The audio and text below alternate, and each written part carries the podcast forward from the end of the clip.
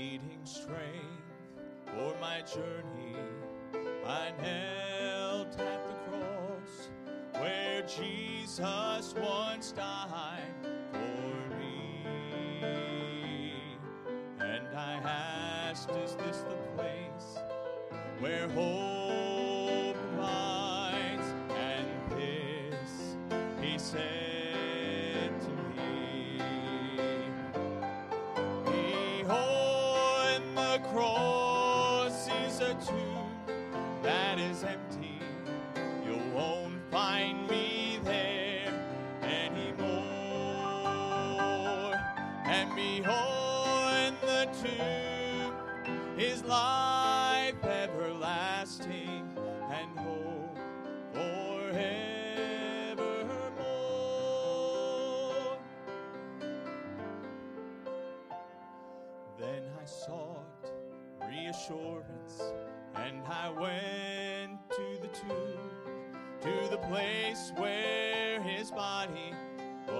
And I cried, Lord, help me see, is there hope here for me? And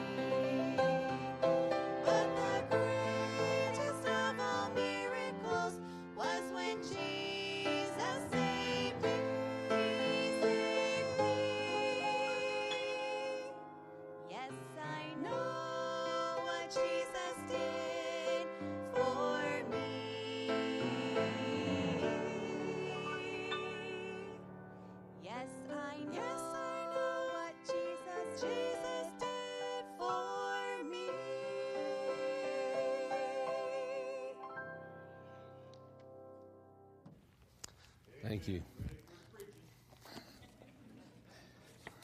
Got a live crowd today, boy. wow. Woo. All right. Well, I hope you're not disappointed, brother. But anyway, we'll get moving along anyhow. All right. Chapter 9, 1 Samuel chapter 9. We're going to look at that passage today. This is the passage I was going to preach out of.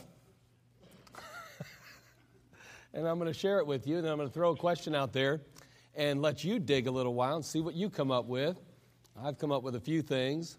But uh, I just want to leave that with you. And then I'm going to share the message the Lord gave me out of this passage, okay? Not that one, but uh, basically chapters 8 and 9 of the book of Samuel. So let's look at 1 Samuel chapter 9, verse 24 to start with. That's kind of uh, just going to leave a thought with you. I just want you to kind of. I noticed something while I was reading my Bible a, a while ago, and it stood out. And I've been kind of digging and looking, and honestly, I just don't have all the answers yet, so I can't preach on it yet. And, and, and, I don't know that I ever will have all the answers, but if I have a few of them, I could preach on it, right? But nonetheless, 1 Samuel chapter 9, verse 24, eh, the Bible says there in the passage, And the cook took up the shoulder and that which was upon it and set it before Saul. And Samuel said, Behold, that which is left, set it before thee and eat. For unto this time hath it been kept for thee since I said, I have invited the people. So Saul did eat with Samuel that day. Here's, here's the thing that stood out in my mind. You notice in, the, uh, in English, it's kind of unusual to have a, uh, uh, a, a, uh, explanation point in the middle of a sentence. You, know, you see it there, it says, And Samuel said, Behold, that which is left. That which is left. That which is left. Explanation point. It's in the middle of a sentence. You say, What's the big deal? Well, that's a big deal to me. I don't get it yet. I'm trying to understand why the emphasis on left in that explanation point. And I know there's a number of reasons. I've done some study, I get it. Uh, so, you know, but maybe, maybe if I could figure out what that, why he had to put that little explanation point in there. So anyway, that was what I was trying to preach to you today, and it never just, just never happened. And so the Lord kind of directed that, and it's going to change a little bit. We're going to still preach out of the passages, chapter 8 and 9. And so I want to share a thought with you that the Lord kind of laid on my heart along the way as I was kind of preparing, trying to study for this. But um, maybe you can figure something out. Lord give you something along the way. Hey, uh, by the way, you don't have to be a preacher to get something. You don't need to be a, a Bible college student to learn the Bible. I mean, you know, uh, preachers don't corner the market on the Word of God. You know what I mean? I mean, the Holy Spirit does, and He's the teacher, He's the guide. So, boy, I tell you, I want to encourage you study your Bible, dig, look into it, figure it out. God will bless you for it. He'll meet needs in your life, and He'll certainly enable you to be stronger on His behalf. But uh, we're going to take some time. We're going to look at the background of chapters 8 and 9, and then I'm going to make an application. So uh, let's start right there. Samuel is pretty old, and he makes his sons judges. Let's go back to chapter uh, 8 now. Go back to chapter 8. We're just going to kind of run right on through chapters 8 and 9 and kind of give you the background of the passage and kind of where it's going. But notice what happens here. Uh, Samuel's old. He makes his sons to judge. And, and, and um, uh, in 1 Samuel 8 1, the Bible says, And it came to pass when Samuel was old that he made his sons judges over Israel. All right, now that doesn't sound like a problem, really. That seems fine. I mean, it's not that uh, uncommon for children to follow in the footsteps of their parents. That's, that's not wrong, that's okay. Uh, but unfortunately, the people became rather discontented with that arrangement. Look in verse 5 of chapter 8. The Bible says, And they said unto him, Behold, thou art old you know, they, I guess they used to be able to tell people that without them getting offended. But anyway, behold, thou art old, and thy sons walk not. I had somebody tell me I was old the other day on the bus. But anyway, and, and, and they said unto him, Behold, thou art old, and thy sons walk not in thy ways. Now make us a king to judge us like all the nations.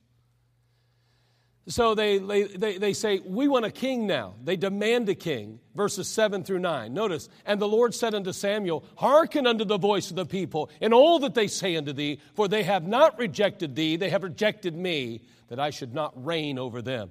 According to all the works which they have done since the day that I brought them up out of Egypt, even unto this day, wherewith they have forsaken me and served other gods, so do they also unto thee. Now therefore hearken unto their voice Howbeit ye protest solemnly unto them, and shew them the manner of the king that shall reign over them. So the people are discontented with the sons of, of, of, of Samuel. And we're going to learn that uh, they did not walk in, in the proper way. They did not walk in his ways. They, we're going to see all, ultimately that they were not really faithful in the, the, the office that they had been given. And the people now are, are somewhat looking around them and they see there's all these other kings and they say, We want to be like the other nations. We want a king over us. It's, it's scary when the people of God want to be like the world. That's not a good thing. And yet, their request is heard by God, and he goes to Samuel and he says, Now, Samuel, I know that you're a little upset. I know you're angry about this. I know that you feel hurt and, and slighted by this. I know that you feel like they don't appreciate you and that they don't re- respect your, your opinion and that they don't think you know what you're doing. But I'm going to tell you, don't take it personal. It's not really you they're rejecting, it's me. And so he says, So we're going to give them what they asked for. And I, what I do want you to do, Samuel, I want you to tell them the kind of king that they're going to get. And so he goes on now over the next verses and he begins to tell them the kind of king they're going to get. The manner of king, as it's said here in the Word of God. And, and the manner of king they're going to get, he goes on to say, will take your sons and daughters, he'll use them for his own pleasure. He's going to take your fields, your vineyards, and your olive yards. He goes on to tell him, This king that you so desperately want, he's going to tax your increase. And then he goes on to say, and oh, by the way, he says, He will make you his servants. Now, this is the kind of king that you're going to get. You asked for it, you're going to get it. If you really want it, that's what you're going to get. And he goes on to tell them, You're going to regret your decision, but, but oh, by the way, it'll be too late when you figure that out. God's not going to listen to your complaining at that point. You make your choice, and then your choice is going to make you. And don't come whining back to God because He's not going to listen to you anymore. He's trying to warn you now. He's trying to give you uh, plenty of time to make the right decision. He's trying to give you the kind of information you need to make a good decision. And if you choose to go that direction and that route, and you neglect God and you reject God, then, my friend, I want you to know too bad, too late. That's what he's telling Israel. That's what he's telling these people. So God ends up giving them what they asked for in 1 Samuel 8, verse 22. And the Lord said to Samuel, Hearken unto their voice and make them a king. And Samuel said to the men of Israel, Go ye every man unto a city. And so we arrive at chapter 9. And it's in chapter 9 that Saul is introduced. Chapter 9, verses 1 and 2, we read Now there was a man of Benjamin whose name was Kish, the son of Abiel, the son of Zeror, the son of Bechorath, the son of Aphiah, a Benjamite, a mighty man of power. He had a son whose name was Saul, a choice young man and a goodly. There was not among the children of Israel a goodlier person than he. From his shoulders and upward, he was higher than any of the people. I mean, this guy, and, and I mean, at the end there, he makes a statement from his shoulders and upward, he was higher than any of the people. What he's saying is basically that it would be like me standing next to Mr. Weiser. Some of you know who Mr. Weiser is. He's six foot six. And here I am, all of six foot two. Okay, maybe not. But if I stood next to Mr. Weiser at six foot six, he'd be a head taller than me at least. He'd rise above me. He'd be so, I mean, if the two of us come walking into a room, everybody's eyes would go to him because he was so much taller, certainly not better looking, but so much taller. And that is exactly the situation we find Saul. He's tall, he's above all the others, he's, he's a head above everyone else, so to speak. Saul and his servant come to a place where they're seeking out the man of God, though. There, some sheep had been lost, and so they go out searching for some sheep that were lost. And uh, along the way, the servant gets this idea, says, Hey, wait, there's a man of God. And if we can go talk to the man of God, we can get some answers, some direction, some leadership, some guidance. Uh, what a novel idea. What a novel idea. And so Saul and his servants seek out the man of God so that he can guide them into their, uh, to their lost sheep. 1 Samuel chapter 9, verse 6. And he said unto him, Behold, now there is in this city a man of God, and he is an honorable man. All that he saith cometh surely to pass. Now let us go thither. Peradventure he can shew us our way that we should go. Now, it's interesting because before they ever arrived there, God had already told Samuel that, that Saul was the man who was going to be king. Remember, the people had demanded a king, and God had, had, had allowed it to take place. And now a king is to be sought. And, and Samuel has been told now Saul is the man. And so before he ever meets Saul, he already knows that he's coming. And in 1 Samuel 9 15, verses 6 through 16, the Bible says, Now the Lord had told Samuel in his ear a day before Saul came, saying, Tomorrow about this time I will send thee a man out of the land of Benjamin, and thou shalt anoint him to be captain over my people Israel, that he may save my people out of the hand of the Philistines. For I have looked upon my people, because their cry has come unto me. He is well aware that the king is coming. And now he's going to confirm that, and, and he's going to confirm that it's legitimately, it's this young man, Saul. In 1 Samuel 9 17, the next verse, and when Samuel saw Saul, the Lord said unto him, Behold, the man whom I spake to thee of, this same shall reign over my people.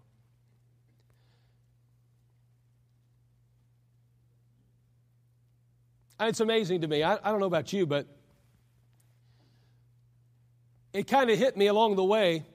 Saul and his servant, when looking for some sheep, but they got a whole lot more.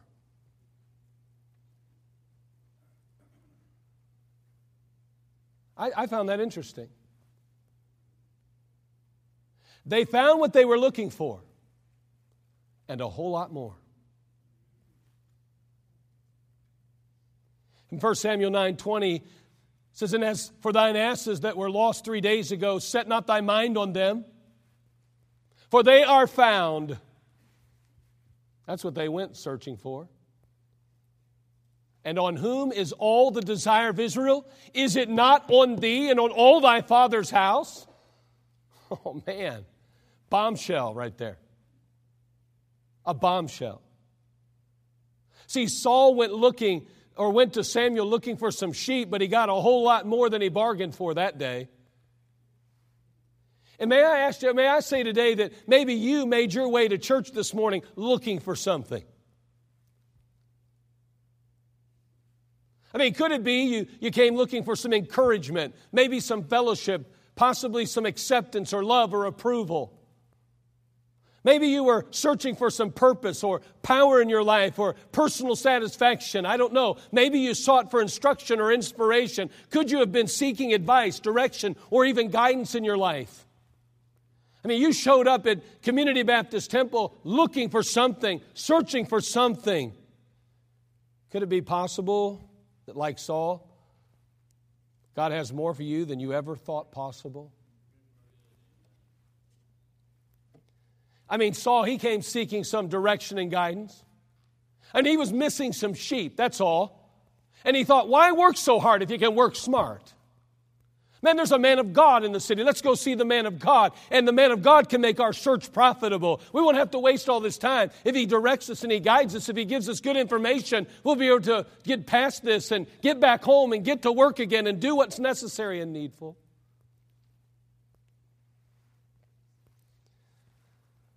Like Saul, you possibly entered this morning looking to get something. But along the way, maybe even this service, God will offer you a whole lot more. I want to have a word of prayer, and then I want to just share a couple of things that just maybe God is offering you. Just share a few things that very possibly He's offering or extending that you never dreamed He would. And maybe you were looking for something today, but you'll find a whole lot more. Father, we come to you. We thank you for this time together. We ask, Lord, for your leadership and your love. And we do ask that you would work in our lives, speak to our hearts. Lord, if there be any that are without Jesus Christ in this place today, that they would recognize their need of Him as Savior and Lord, that they would gladly and anxiously receive and accept Him into their life as Savior. Father, for the believer, Lord, maybe we're in need of something more. May you help us. May you speak to our hearts. May you work in our lives. May you remind us again of our purpose and our reason for existing, even. We need you now. We pray that you'd make this message profitable, this simple thought profitable. Lord, we need you. In Christ's name, amen. I wonder today, like Saul, I mean, Saul went looking for a few sheep and he got offered a kingdom. That amazing? I'm just looking for a few sheep, Samuel. Man of God, seer, I'm looking for some of the sheep that have been lost. And Samuel says, Well, I'll tell you a little bit about your sheep. Uh, they're fine. Don't worry about them. They're good to go, but let me give you a little bit more than you bargained for. Just possibly like Saul this morning, he's offered you a kingdom. Maybe you came here lost. You came here without Jesus Christ in your life. You came here without the Savior. And you came thinking, well, I'm going to go there, and, and I hear church is a good place to go, and it's a place you can kind of uh, kind of settle in, and that you might even be able to get some instruction, and encouragement, and some help. Maybe find a friend or somebody to come alongside. I'm in a difficult spot. I'm in a pickle. I'm in a tough place in my life, and I need something. I need some someone. I've got to do something different. I'm going to go to church. I'm looking for something, but maybe instead of a few sheep, you're going to find a kingdom too.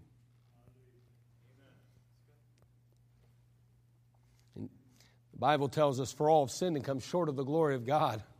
The truth is, is that we're all sinners. And the fact is, we're sinners not because we do bad things. We're sinners because we're sinners at the root. The very nature is sinful.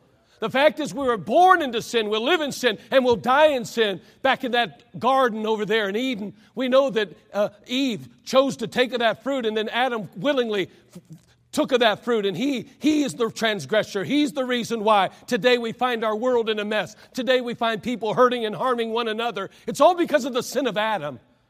And that sin has been passed on to his children and to their children and to their children all the way to today where it's passed on to me and it's passed on to you. And in your very nature the very root of your being you're a sinner like i am.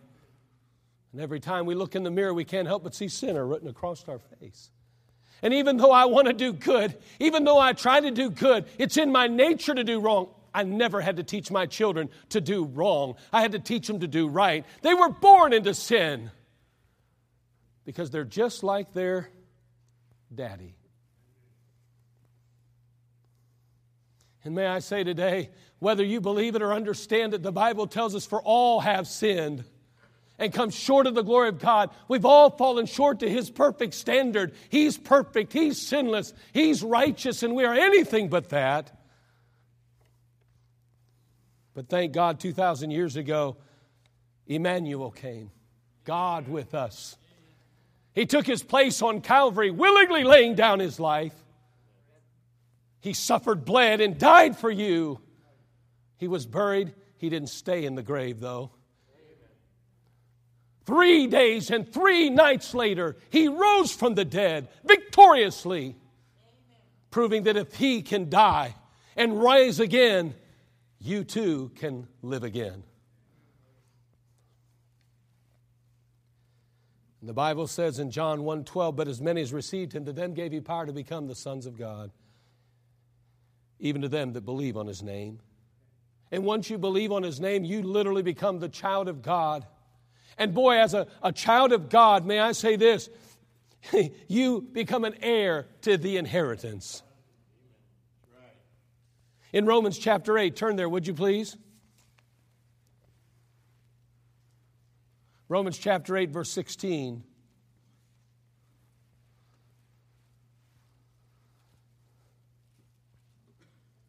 In Romans chapter 8, beginning in verse 16, we read, The Spirit itself beareth witness with our spirit that we are the children of God. The Bible says we're all the children of God by faith in Christ Jesus in the book of Galatians. We are not born children of God, we are born the creations of God. But it's only by receiving and accepting Christ that we become the children of God. And so in this case, we see here that the Spirit itself beareth witness with our spirit that we are the children of God. Indeed, if we have received and accepted Christ into our life, if we have fallen on our face before God, acknowledging our sin before a holy, righteous uh, Creator, and we say to Him, I can't get there on my own. I can't be saved. I can't be washed. I can't be clean. And I can't certainly dwell with you. Never could I dwell with you who are perfect. I'm so imperfect. I need your Son, Jesus. I need his sacrifice. I need him to wash me clean, to make me whole. And the Bible says we become the sons of God, and his spirit will bear witness with our spirit that we are indeed that. And he goes on to say, and if children, then heirs. Heirs of God and joint heirs with Christ. Now, I don't know if that means a whole lot to you because it doesn't mean a whole lot to my children that they're my heirs. Because there's not a whole lot to inherit. Honestly, I mean, let's be honest. I, I, it's like my dad. My dad runs around here all the time telling me, he said, I'm spending your inheritance, son. He's always telling me that. And you want to know something? That's all right with me. See, my dad gave me my inheritance when he instilled in me principles and he instilled in me character and he instilled in me the things that were necessary and needful to make it in life. Listen, I don't need my dad to take care of me when he goes, I need God to take care of me. But I'll say this much I'm certainly not thinking I'm going to get a whole lot from daddy because he's spending my inheritance, and I guarantee you my kids aren't going to have a whole lot when I go. But I'm going to tell you what, as the son of the Creator God, as the child of the Master, as a child of the God of all the universe, and there's an inheritance that is beyond comprehension. Oh my. And he says to us, then if we are the children of God, and if children, then heirs, heirs of God, and joint heirs with Christ, if so be that we suffer with him, that we may be also glorified together. For I reckon that the sufferings of this present time are not worthy to be compared with the glory which shall be revealed in us. Boy, that inheritance includes a kingdom, by the way. Look, if you would, in Revelation chapter 1, verse 5. Revelation chapter 1, verse 5. What an inheritance we have. I mean, we're not going to get into all the details. The fact is that we're indwelt by the Holy Spirit. The fact is, one day we're going to have a new body. We've got all kind of things we have to look forward to. But I want you to notice the kingdom that you and I will rule and reign in. Revelation 1 5 and 6, and from Jesus Christ, who is the faithful witness and the first begotten of the dead and the prince of the kings of the earth, unto him that loved us and washed us from our sins in his own blood Aren't you glad he did that? And hath made us kings and priests unto God and his Father. To him be glory and dominion forever and ever. Amen. He made us kings and priests. Notice in Revelation 5 now, turn a few chapters over there and look at verses 9 through 10. And they sung a new song. By the way, there's nothing wrong with new songs. Nothing wrong with a new song. Just make sure it's not worldly. Nothing wrong with new as long as it's in alignment with the Word of God. Revelation 5 9 through 10. And they sung a new song, saying, Thou art worthy to take the book and to open the seals thereof, for thou wast slain and hast redeemed us to God by the blood out of every kindred and tongue and people and nation, and hast made us unto our God kings and priests, and we shall reign on the earth. I'm going to tell you what, we've talked about it before, but we understand that we're in the age or dispensation of grace. We get that. And boy, you are saved, and I'm saved by grace through faith.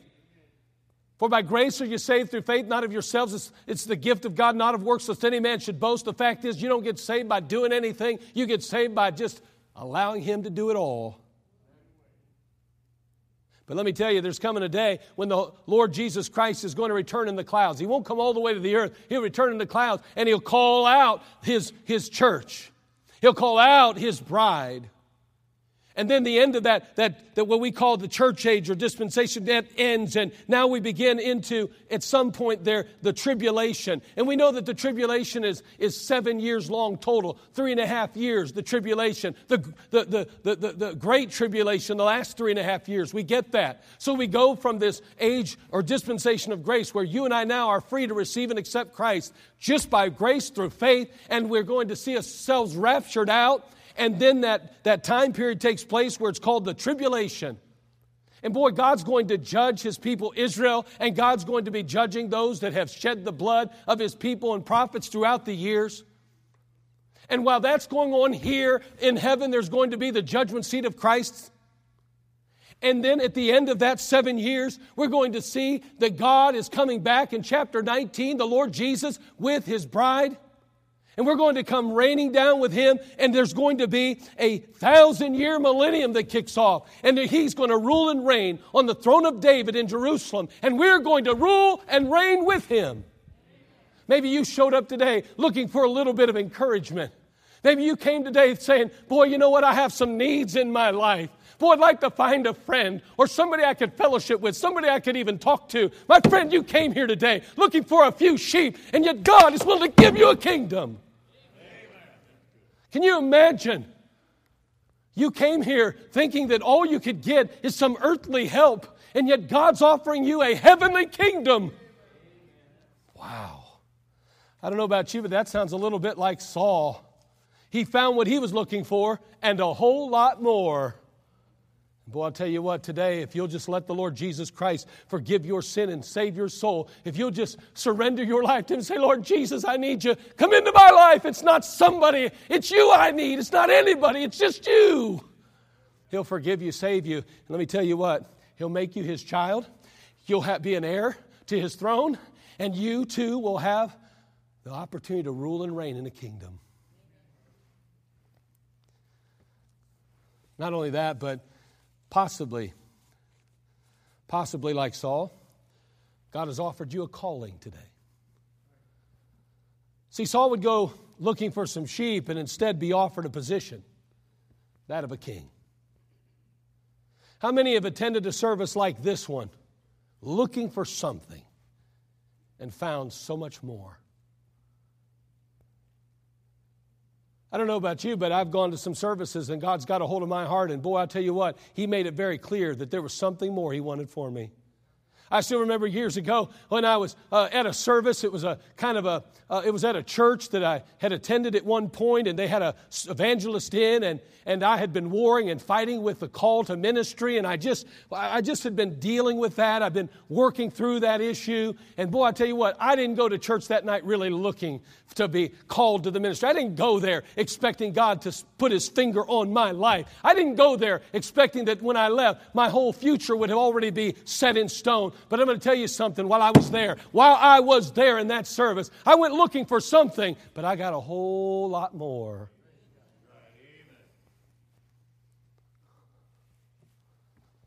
Well, the Lord Jesus Christ spoke to my heart there in, the, in, that, in that altar call, and boy, right then on that spot, I knew it's time to go forward. It's time to commit my life. It's time to give myself to whatever God wants, to full time ministry. And then that was the warring that I had in my heart.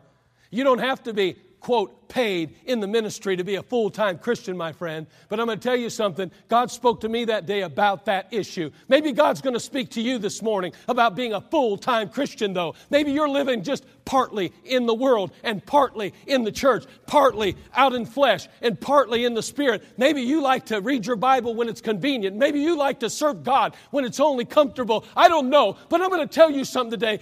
God wants more for you, God wants something great in your life. You came here looking for something, but maybe you're going to find a whole lot more.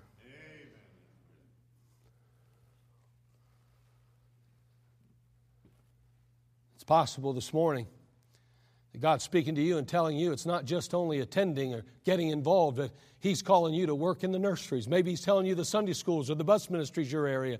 Maybe He's saying you need to be involved in that music ministry. You need to realize I'm calling you to, to take another step in your Christian life. Maybe you need to join the usher corps. Maybe you need to be involved in the maintenance or the ground crews. I don't know, but I'm just saying you came here looking for something, but maybe you get a whole lot more.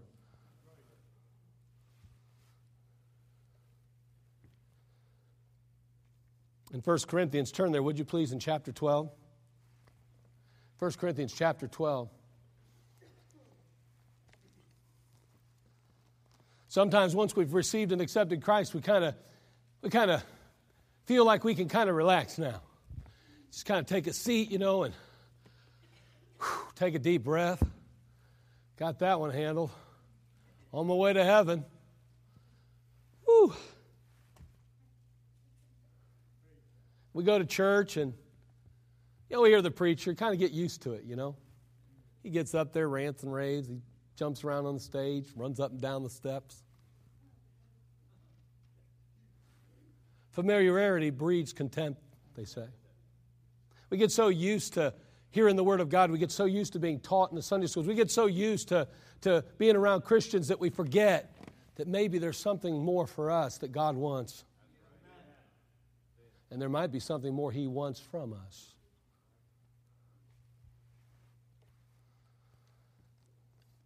1 Corinthians chapter 12 verses 12 through 14 for as the body is one and hath many members and all the members that are uh, of that one body being many are one body so also is Christ. For by one spirit we are all baptized into one body. That's not talking about that water baptism at that point by the way whether we be Jews or Gentiles now let me say this the local church is a body you have to be baptized physically into this body. If you've never been scripturally baptized, submerged, a church of like faith, then you'll be asked to be re baptized. Say, but I was sprinkled as a baby. Find sprinkling in the Bible. Where, where's that at? You'll not find it. And that old fashioned King James Bible that we use every week, you'll not find it there. See, that's not baptism at all. I'm not trying to, I'm not trying to make enemies here, okay? I'm not being angry or mean. I'm telling you that being baptized as a baby is not scriptural baptism. According to the Word of God, someone has to be conscious of that baptism and willing to be baptized after they have made a decision to receive and accept Christ. That is the only time that scriptural baptism takes place. And scriptural baptism is just like Jesus. He come up out of the water. It's like he was buried and he rose again. And according to Romans chapter 6, we see that as the, we see that as the case. You're to walk in newness of life. But we're all one body. Notice he goes on to say, For by one Spirit we're all baptized into one body, whether we be Jews or Gentiles, whether we be bond or free. For we have all been made to drink into one Spirit, for the body is not one member, but many. In verse 18, he goes on to say, But now hath God set the members, every one of them, every one of them, every one of them, in the body as it hath pleased him. You know what he's going to do now? He's going to go back now in the passage and he's going to start talking as you move along. He's going to talk about how some people are little toes and big toes and feet and, and elbows and arms, so to speak. I'm kind of exaggerating the body parts, but, but he's going to do that. You know, the knee bone's connected to the thigh bone, the thigh bone's connected to the hip bone. And he goes through this whole thing of, of, of different position or, or, different pieces and parts of the body. And he says, Guess what? Hey, Brother Bob, you're, you're, you're a big toe. By the way, without that big toe, we don't have balance, by the way. But anyway, you're that big toe, and he goes over here and says, Hey, brother, you're, you're, you're, you're a finger. Hey, hey, brother, you're, you're an ear. Hey, brother, you're a tongue. Hey, brother, you're an eye. Hey, brother, hey, sister, by the way, you're a. And he says, Every member is placed in the body as God would have them. That means there's not one person here that's part of Community Baptist Temple that shouldn't be part of Community Baptist Temple. I said, What's that mean? I guess you got to know me. But anyway, uh, the fact is, is that every person has a part, right? That's what I guess I'm saying. Every person should play a role. Every person is needed. Every person is necessary. Everyone needs to be in their place. Everyone needs to be standing at roll call. Everybody. So you're a child of God today and you showed up. You thought, man, you know, I'm just, I'm just, I've had a long week. I can't wait to see my buddies, my friends. I can't wait to talk to somebody. I can't wait to maybe share my story. I can't wait to sit in Sunday school, maybe get a little bit of encouragement. I can't wait to go to the service and hear the choir. I can't wait. I just want some sheep. But just maybe today, you're getting a whole lot more. Hey, you got what you came for, but you got a whole lot more. The Holy Spirit of God's putting His finger on your life and saying, you know what, it's time for you to plug in. It's time for you to get involved. It's time for you to step up to the plate. It's time for you to exercise yourself, the things of God. There's not one need that the church has. Hold on, let me finish. There's not one need that the church has when every member is playing their part. Amen. Do you know why churches have needs? Because not all the members carry the weight that God intends them to. Do you know why families have problems? Because not every member is carrying their weight.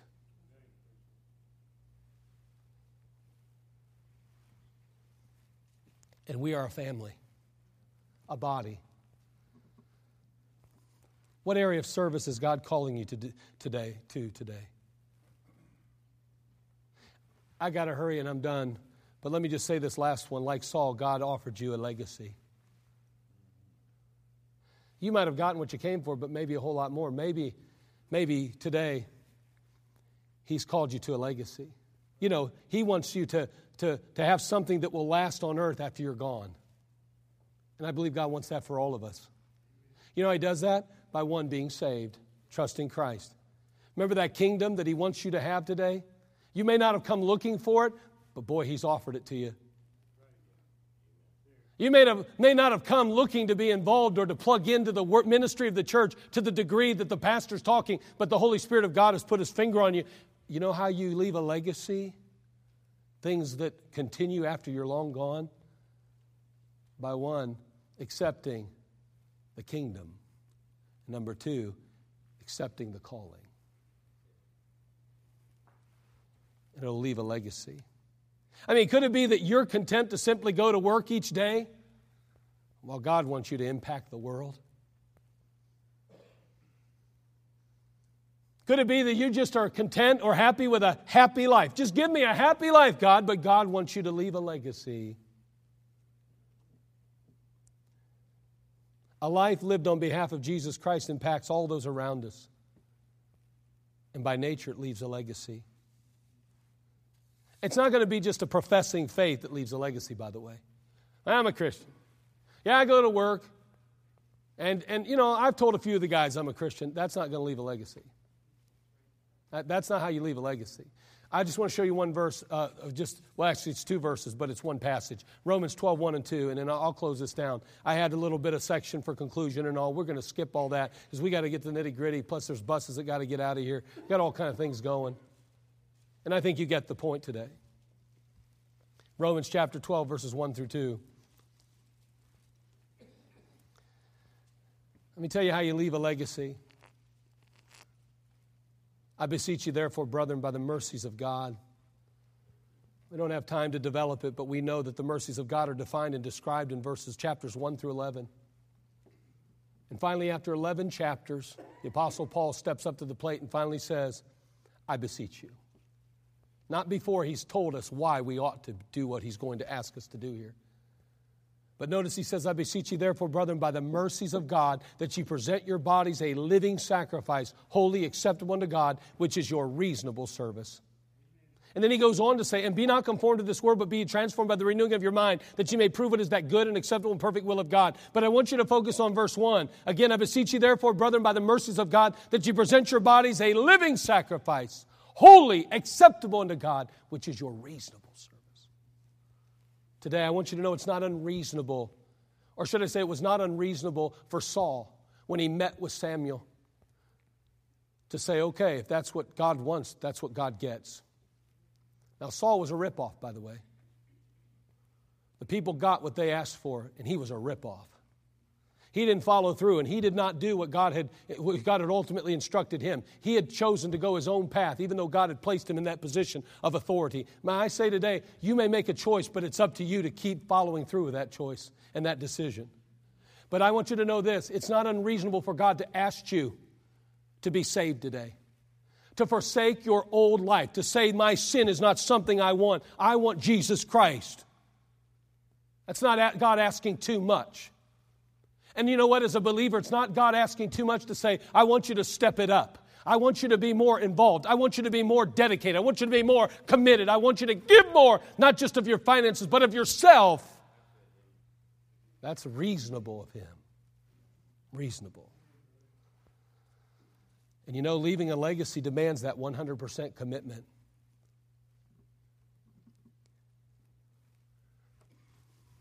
I've sat in numerous funerals, and I've stood in numerous funerals. And I have listened to families, friends, and relatives testify to the lives of people. Do you know how unusual it really is for the main compliment of a person to be a godly Christian? He's a good man. She's a wonderful mother. He was a great husband. She was a good wife. Those are all wonderful things. How's come I never hear, first and foremost, my, they were such a godly Christian? Could it be that we don't emphasize the kingdom God's given us enough and the calling that He's called us to?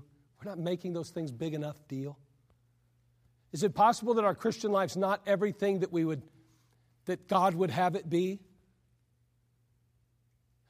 You may have come today looking for something, and I'm sure you did. We all did to some degree or another. Maybe you found a whole lot more. Maybe the Holy Spirit spoke to your heart about something. Maybe you are lost and in need of Christ, and you know, I need the kingdom of God in my life. I need Christ in my life. I want a future with God. I don't want to just be happy on earth. I want to be happy for eternity in His presence. I need Jesus. Maybe you came looking for a number of things, but the Holy Spirit of God, as a believer, put His finger on you and said, It's time for you to take the next step in your Christian life and to activate your portion of the body, to be involved, to plug in, to be more dedicated and more committed, and allow it to show through your attendance, allow it to show through your service, allow it to show at your workplace and in your home and in your family. May God help us today. He found what he was looking for and a whole lot more. And I believe today, if we'll be honest, the Holy Spirit of God has been working in lives. And there's a whole lot more He has and wants for us if we'll just simply give it to Him. Father, we come to you. We thank you for your love, your grace, and mercy. We thank you so much for just the privilege that we have to be a part of your family, if indeed we are. There may be those that are without Christ today. I pray that they would settle their soul salvation. I pray that they would not leave here wondering or guessing or hoping that they will be a part of the family of God, hoping they'd be in heaven one day when they close their eyes in death. I pray that they would have confidence. The Bible says these things have I written unto you that believe on the name of the Son of God, that you may know that you have eternal life. We thank you for your promise, Lord. Lord, I pray that every person in the room can claim that promise and can say, I know him, and he knows me. Lord, today they may have come seeking for something, and you spoke to them and said, Nah, I got a kingdom I want you to have If there's someone that's without Christ, Lord, may they settle their souls to salvation today. With every head bowed, every eye closed, very quickly, anybody in the room today, anybody would say, Preacher, that's me. I honestly, I can't say for sure heaven's my home. I've never settled that 100%. I believe in God, possibly. I, I think church is important. I, I've got some upbringing in the house of God or the church, but truthfully, I can't say for sure heaven's my home. I can't say I've got it settled. Boy, I tell you what, I'd like to if you could have that settled. I want you to know you can Would you be willing to let me pray for you with an uplifted hand? Would you raise your hand? Preacher, that's me. I don't have it settled, but I'd, I'd tell you what, that'd be great news if I could know. Anybody like that? Can I pray for you today? Could I do that, please? I won't embarrass you. I won't come and get you. I won't make you walk forward and tell you you have to do something. I'll ask you down the road to do some things, but I certainly would love to pray for you. Anybody? Anyone, please. You're a child of God. You came searching for something, looking for something, wanting something. Maybe God spoke to you about a whole lot more. Will you obey Him today? Maybe you need to come forward to an altar and that thing He's told you, you need to solidify it. You need to make a decision, maybe in an old fashioned altar, and say, Lord, I'm coming forward. I want it to be important. I want to be memorable. I don't want to forget it when I walk away today. So I'm going to go to that altar. I'm going to solidify that decision right now. You spoke to me. You got a calling for me that I never dreamed. Saul felt so insignificant. He was so humbled. Yet we find that God gave him courage and confidence along the way. And may I say, you may feel insignificant now, and you may feel like God can't do what he wants to do with you. And you're like, I can't believe he's calling me to do that. I can't believe he'd want me to teach, or I can't believe he'd want me on a bus. I can't believe he'd want me to be involved with those ushers. I can't believe he'd want me to work here or do that or be. Let me tell you something. It's amazing what God can do with you if you're just willing to let God do it through you. Father, bless this invitation. We'll thank you for it in Christ's name. Amen. Let's all stand. Every head bowed, every eye closed. The music plays. Won't you come? We're not going to waste the